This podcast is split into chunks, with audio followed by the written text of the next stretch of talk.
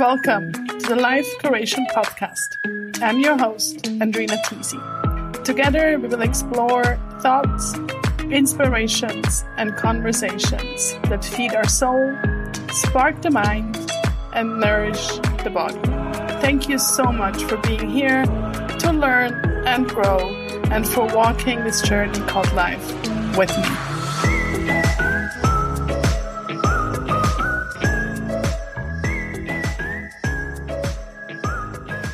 Thank you for being here on the Life Curation Podcast.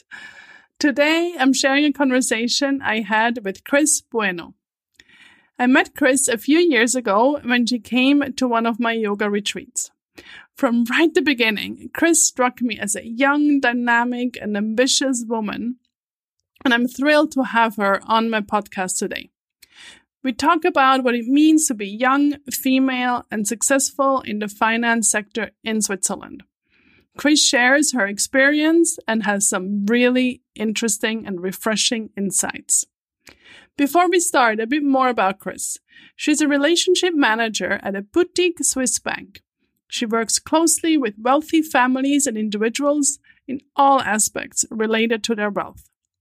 She provides investments advice, helps clients structure their accounts, and manages the transmission of wealth to the next generation. Chris is an economist by education and a banker by profession. Since finishing her studies in London, she has had the opportunity to work with several Swiss institutions, from global banks to local family offices. She's currently a director at a boutique Swiss bank, working together with wealthy families and entrepreneurs to structure their wealth and managing their finances. Chris is a passionate people's person, and working in private banking means she can combine this passion with her background in economics and the financial markets. On a personal level, she just got married, loves to ride her horse, and is soon mom to a little dachshund.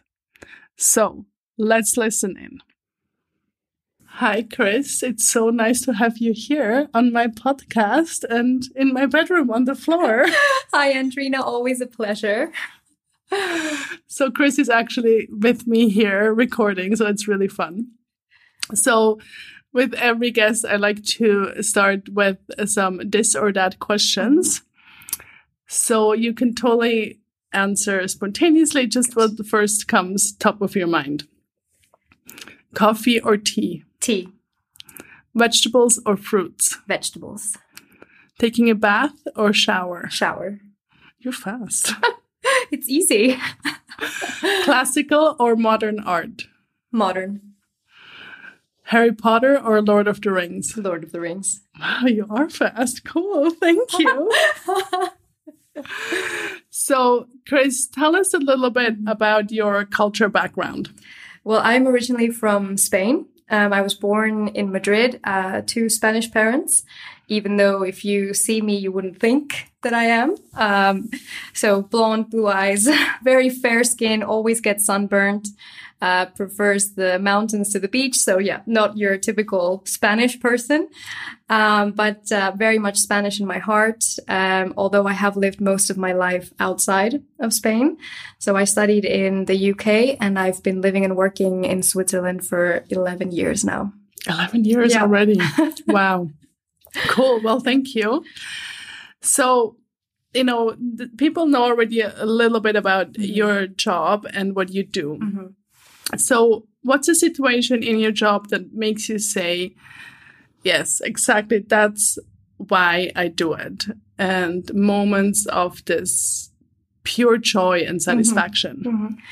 Mm-hmm. Um, I am very much a people's person. I love building relationships. Um, I love making connections, be it with clients or uh, with colleagues in the office, uh, with managers, with other stakeholders, just finding that those elements of com- commonality that then help build up a relationship. Um, and for me, the moment of the sort of joy is when you really feel that you're building a, a long-lasting, trusting relationship uh, where you can really become a partner to those people and make a difference in their lives.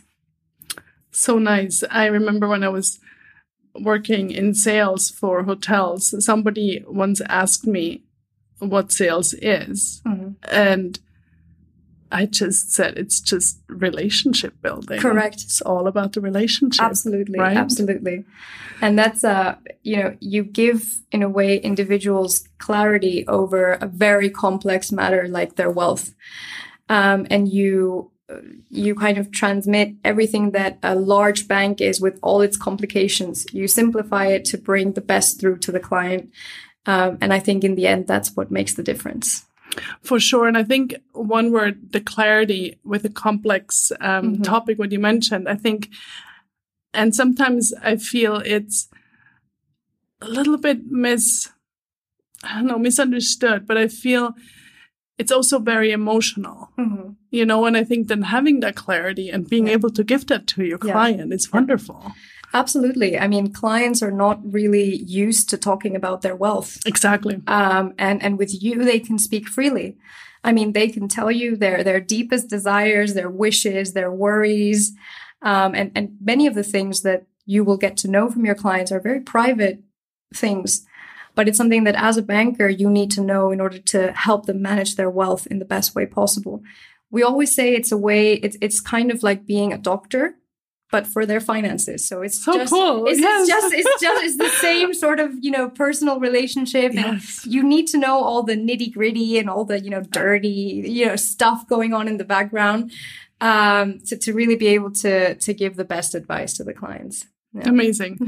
So when you tell people what you do, mm-hmm. just tell me a little bit what their reaction is. Do you feel people are judgmental? And I don't mm-hmm. mean that negative. They can also be positive. Mm-hmm. But, you know, working in the financial industry mm-hmm. in Switzerland is, I'm going to say now, stereotypical yes. a little bit, right? Yes.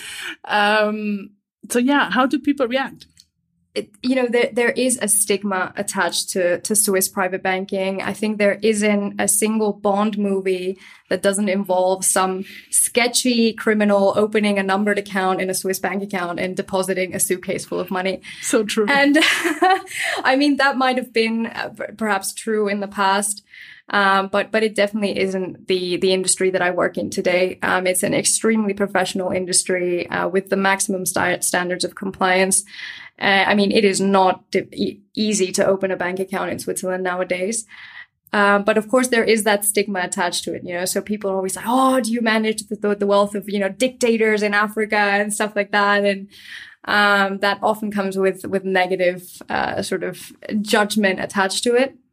Uh, but, you know, often it's very much uh, a chance for me to explain what we really do and uh, to make people see things from the client's perspective. So, you know, we also manage the wealth of entrepreneurs, of company owners who live in countries uh, with very corrupt political systems. And having their wealth in Switzerland is the only way, the only chance that they have to actually preserve their hard-earned money and transmit it to the next generation. So, you know, there's always a way to to see things from from both perspectives.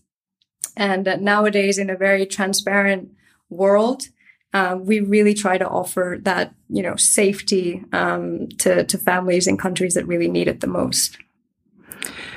And if you're comfortable sharing, mm-hmm. how old were you when you got a pretty high up um, job in senior management in a very well-established financial in- institution institution in Switzerland? So I was twenty-seven years old um, when I was appointed vice president of uh, one of Switzerland's top two banks. So that is uh, the first rank of senior management, so nothing too um, fancy. But uh, I was given the possibility to manage a team of young relationship managers and to develop uh, a business acquisition strategy for, for the bank.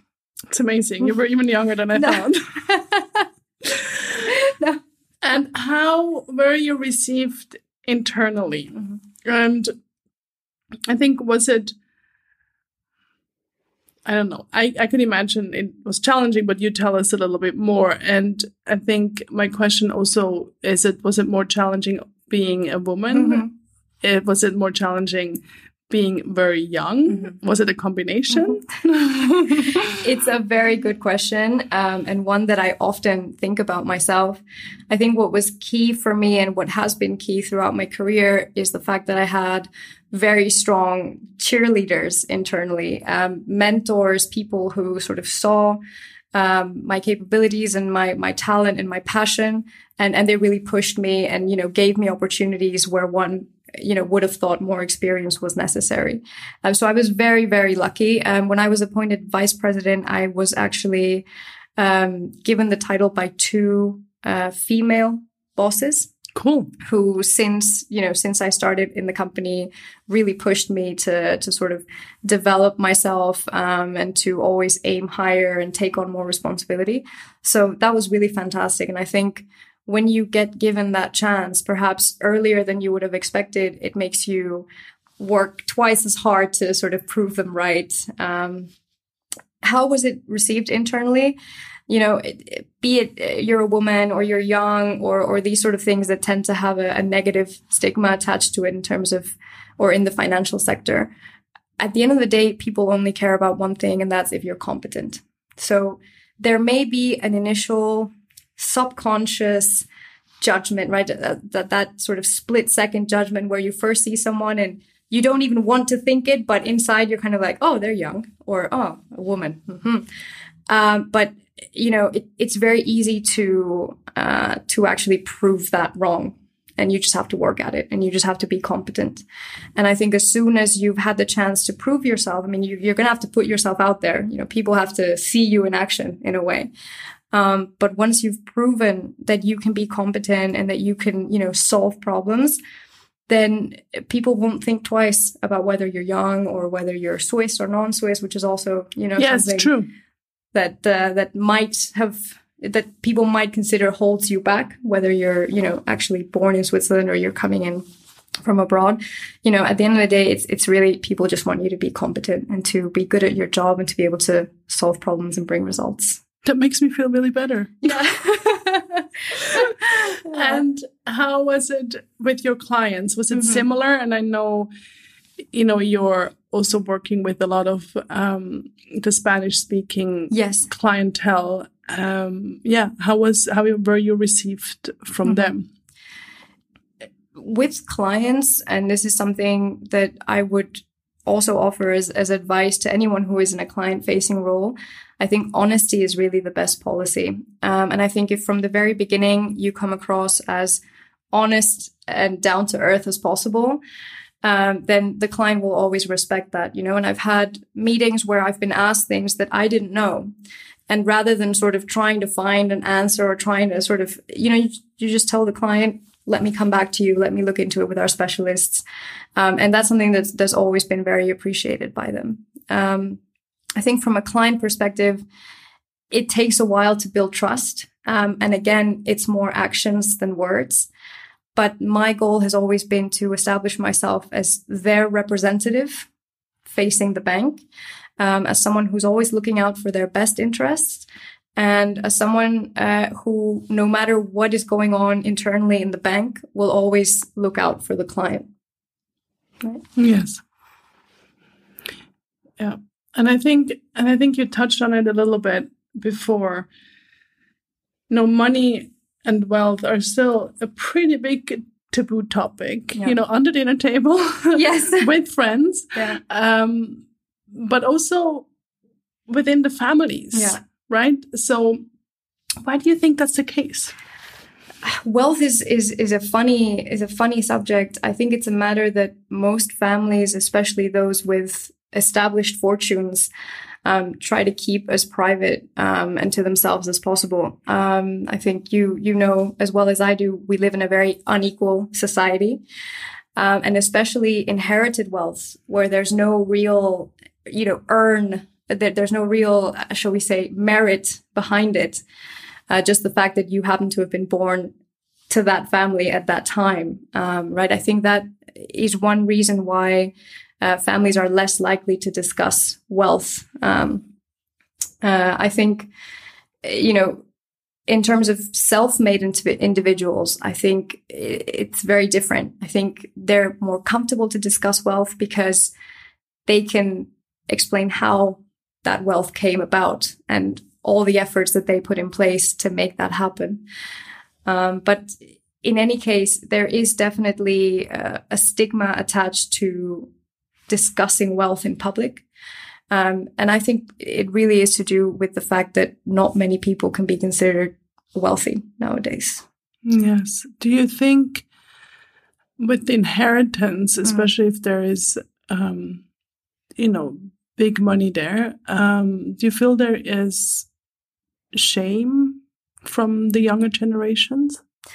I wouldn't necessarily say shame. Um, I, I would definitely say there's, how would you put it, respect? Mm-hmm. Um, or at least I think that's what the parents hope to receive from, from the children. Um, at, at least the, the families that I work with, um, the children are very aware um, of of sort of not just their rights to this wealth, but also the responsibilities that come with it. Um, and, you know, I work at a, in a family office now, and the whole transmission of wealth is almost like a ritual.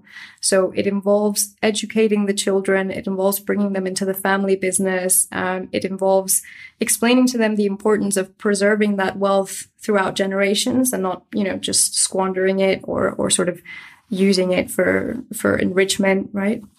Um, so I think it, it's also a cultural, a cultural thing. I think in Switzerland, for example, even extremely wealthy families are extremely modest. I mean, you will see yes. sort of very wealthy people driving about in deadbeat cars, or, you know, living in their, in their, you know, hundred-year-old uh, little chalet that hasn't been renovated in years. But that's just how they like it.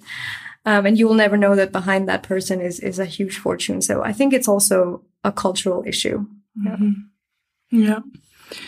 And since you started out, mm-hmm. what do you feel has been the biggest change in the working environment for, you know, Swiss, foreigners, male, female, young, older, you know, any, any, yeah. just a change that has happened over the last years? It's a very good question. Um, I think one of the changes that, that I've seen, and it's a very positive development, um, is really, uh, employees actively caring about the well-being of their empl- uh, sorry employers actively caring about the well-being of their employees, um, and you know, even for example, uh, courses in terms of stress management, in terms of um, self-preservation, uh, learning techniques. Uh, I think that's been a very very positive development. I think obviously. Tr- themes like burnouts, uh, like, you know, stress-induced situations and problems have been on the rise, um, especially in countries like Switzerland, where many people work in very sort of high-stress, high-power jobs. Um, and we're not born knowing how to cope with that, right? So we might have the education, we might have the tools, but I think no one has the the innate knowledge of, wow, how do I cope with this anxiety attack, or how, how do I cope with, you know, never ending pressure and, and never ending work. Um, so, so it's very important to, to train people how to manage, unfortunately, but, but we have to know how to manage that. Um, I think to be able to survive in, in, in these kind of industries. I, you know, one thing that I see happening now, and which I think is so wonderful, is this massive COVID-related experiment of home office and flexible working and remote working and not having to be present in the office for twelve hours a day, right? And I think that is, I mean, it's fantastic. It's fantastic. It, I, I honestly hope that this is the beginning of a new way of working. Do you think it um, will be? I honestly hope so. Mm-hmm. I honestly hope so. I mean, I I think that many companies may be reluctant to admit it or accept it. Um, but I think if they do not offer that to employees, then they will just lose out. They will lose out to the competition who has better infrastructure, is more flexible, is more modern, has, you know, a freer thinking management, and will implement that. Yes. Yeah, yeah I think it's, I agree. I think it's so uh, interesting how, you know, before COVID, which we're probably going to say in many different aspects in our life. Um, home office was for many companies, doesn't matter what industry. No, no, we can't do it. And then suddenly we had to. Yeah. And then it's possible. Absolutely. Right. And I also find it interesting how, you know, talking to different people, some people love it. Yeah. To stay at home and work from home. And some people don't like it at all. So it's really interesting how also the personalities come in. And hopefully the, you know, companies, again, whichever industry, can also maybe find a creative way of doing partial home office. Correct. Or whatever, depending where you live, you can yeah. do home office or not, right? I mean, I couldn't agree more. Um, I, I really think that this, you know, we always talk about work-life balance, work-life balance, work-life balance. But really, if you are in an office twelve hours a day, is there such a thing as work-life balance? No, of course there isn't, right? Of course, because you work twelve hours, you sleep eight. So there's no, there's nothing, you know, there's nothing left. You know, then you've got your weekend and where you've got to actually go shopping because you don't have time to shop during yeah. the week. Um, and you've got to cram all of this, you know, all of your personal things into two days. Um, it, of course it doesn't work, right? So, Uh, you know, I think that this this change um, and this trend towards, I'm not saying one hundred percent ho- home office, but just flexible working, um, just flexible working, let your employees decide, uh, is is, is going to be massive. And I think one specific, you know, group that it's going to benefit a lot is uh, working mothers. Yes. Right. I mean, I've had so many Uh, questions come to me in, you know, essays during my education and my, my, my master's program, you know, ideas to, to make sure that women are more integrated after giving birth, and nothing really worked. Nothing really worked because at the end of the day, the mother needs flexibility. And that's the one thing that employees were never really willing to offer. And I think now even more because, you know, schools and kindergarten and even kitas, mm-hmm. they're, you know, as soon as the child has yes. a little bit of a cough, they need to stay home. Yes. Right? So it's even more that the flexibility is needed. Absolutely. Absolutely. And at the end of the day, you know, we, for example, you know, I think many companies said home office, so many issues, you know, security issues, uh, connectivity issues, technology issues, you know, could never, never happen, could never happen. And then it had to happen. And from what I've read and from what I've heard, uh, it worked perfectly fine. Yes. In fact, it was even more efficient because people weren't spending two hours a day commuting back and forth from work, right? Um, and, and I think that that should have been a major eye-opener for, for corporations far and wide. And if I'm not mistaken, Facebook, for one, uh, has implemented a policy of work from home forever, if employees so wish. At the end of the day, I think that's really what has to be given to employees, the choice, the freedom to decide where they work best, how they work best, and just let them get on with it. Yes. And I think at the end, it comes back to what you mentioned when we talked about, you know, being received mm-hmm. in a team. And if you do your job well, yes. it doesn't matter really how many hours you no. work or where you work, mm-hmm. as long as you do your best. Yes. Right? Yes, absolutely. Uh, at, at least as, as a banker, we're very used to being constantly reachable. So for me, it actually doesn't make a difference whether I'm in the office or out of the office. My clients always know they can contact me, where to contact me, and I'm available to them. Um, so, so I think, you know, being present in the office is is more of a management issue rather than a, a strictly a client or a job related issue. True. And, you know, nowadays we have the technology to work remotely and to work remotely fully eff- efficiently and effectively as uh, as if we were in the office. Um, I think it drives companies to be less paper based, um, to be more sustainable. You know, it uses less public resources in terms of public transportation or those who drive into work. Um, it reduces congestion in the main cities. So it would give the possibility for people also to live, you know, outside of the city to pay an affordable rent rather than, you know, a Zurich city rent. Um, so, I mean, I, I honestly think it's the future, and I hope it comes true. So you touched on that topic mm-hmm. and, you know, in various aspects. And of course, it's a very demanding and always changing environment. Mm-hmm. And over the last years, burnout and stress yeah. management have become a bigger topic. And, mm-hmm. you know, the way we met yes. was um, at a retreat when you came. Mm-hmm. And I remember that was one of your things why you came. Yeah.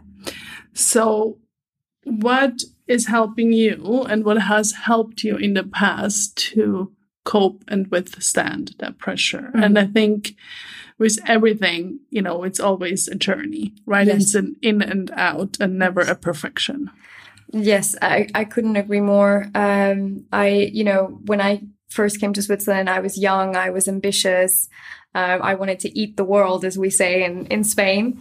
Um, and so I was always giving one hundred twenty, one hundred fifty percent of myself um, to every job, to every project, to, you know, every day. Um, and that takes its toll. And with twenty-five, twenty-six, I developed very severe anxiety. Um, at the time, I was working with a very demanding uh, superior.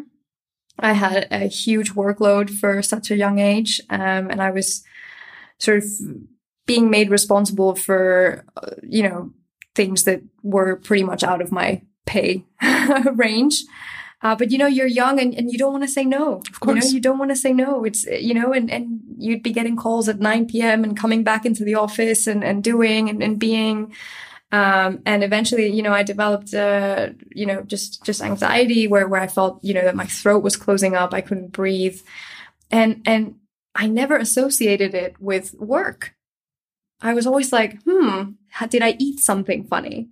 Am I doing the wrong kind of, you know, training? Um, am I smoking too much? Okay, that probably also wasn't good for me, but you know, you, I never associated it with work. Um, and it took a long time for me to realize that actually these episodes occurred at a time when, you know, I was getting bombarded at work or, or I was, you know, being asked for, for more that I could give. Um, and I mean, it was a journey. I'm still on that journey now, um, seven years later. But, uh, you know, I have to say it, it really is going back to the book and, you know, just learning to breathe. Um, learning to meditate, learning to bring yourself down, learning to detach yourself from the, the, from the rush, you know, from the pressure, um, and just really trying to get that out of your head and just focus on yourself and on your well-being. And I think it can come from, from many different things. For some people, it's exercise. For some people, it's, as I mentioned, meditation. For other people, it's yoga. There's essential oils, there's tapping, there's so many different methods out there um, to help, you know, and to and to prepare you for, for these types of situation. And, you know, don't be afraid to try them all. That's that's what I always said, and, and that's what I did. And eventually you'll find the perfect mix. You'll integrate it into your life and you'll live, you know, a much happier existence. Yeah. And sometimes you might have to leave your job, which I also did. Because there's just certain things that you can't fix. So, uh, yeah. Bound- boundaries. Yes, yes, absolutely. And you also have a horse. Yes. And you soon have a little dog. Yes. So animals are, you know, I speak for myself, yeah. the best therapist. Yes. And even on busy days, they look at you with like their, I'm going to say puppy eyes. Yes.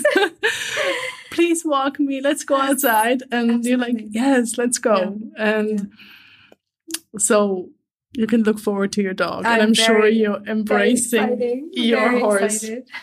I used to horseback ride as a teenager. And I remember in uh, in school struggling and then just going to my horse. And well, it wasn't my horse, but I was, you know, yeah, yeah. Um, able to ride it and just going into the woods. And everything was better. It's crazy because horses, as well as dogs, they can feel um, your fear, your anxiety, your anguish. And as soon as you are, you know, stressed or or sort of you know, you're having troubles or, or your your mind is somewhere else, they're going to feel it.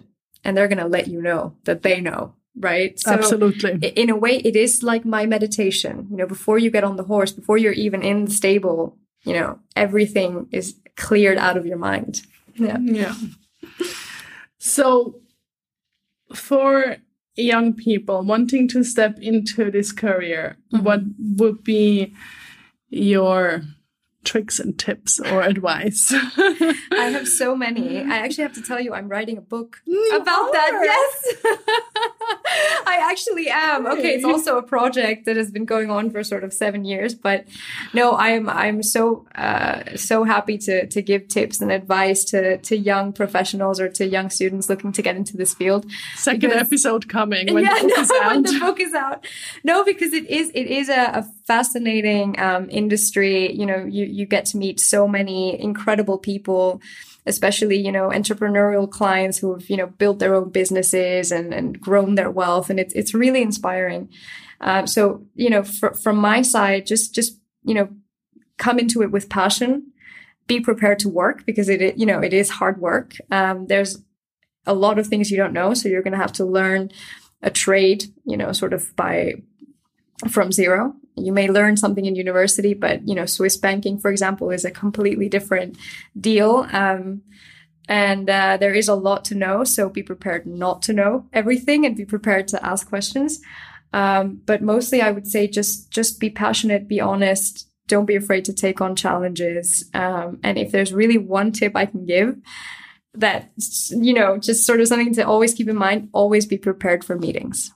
Always come prepared to a meeting. Always. So good. I like that.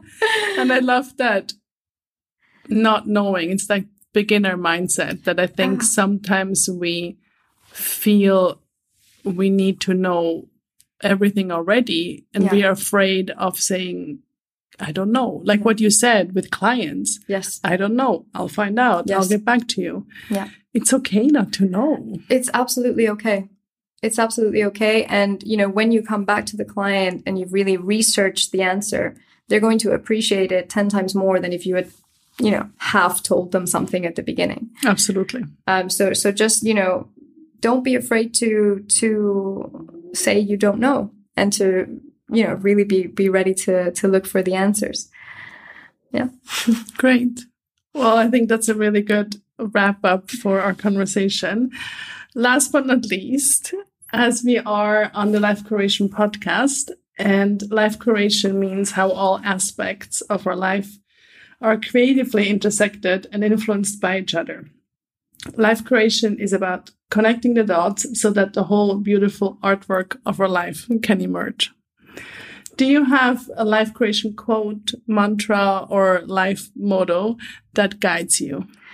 I do. Um, and you know, you might find it funny, but, uh, it's be your own cheerleader.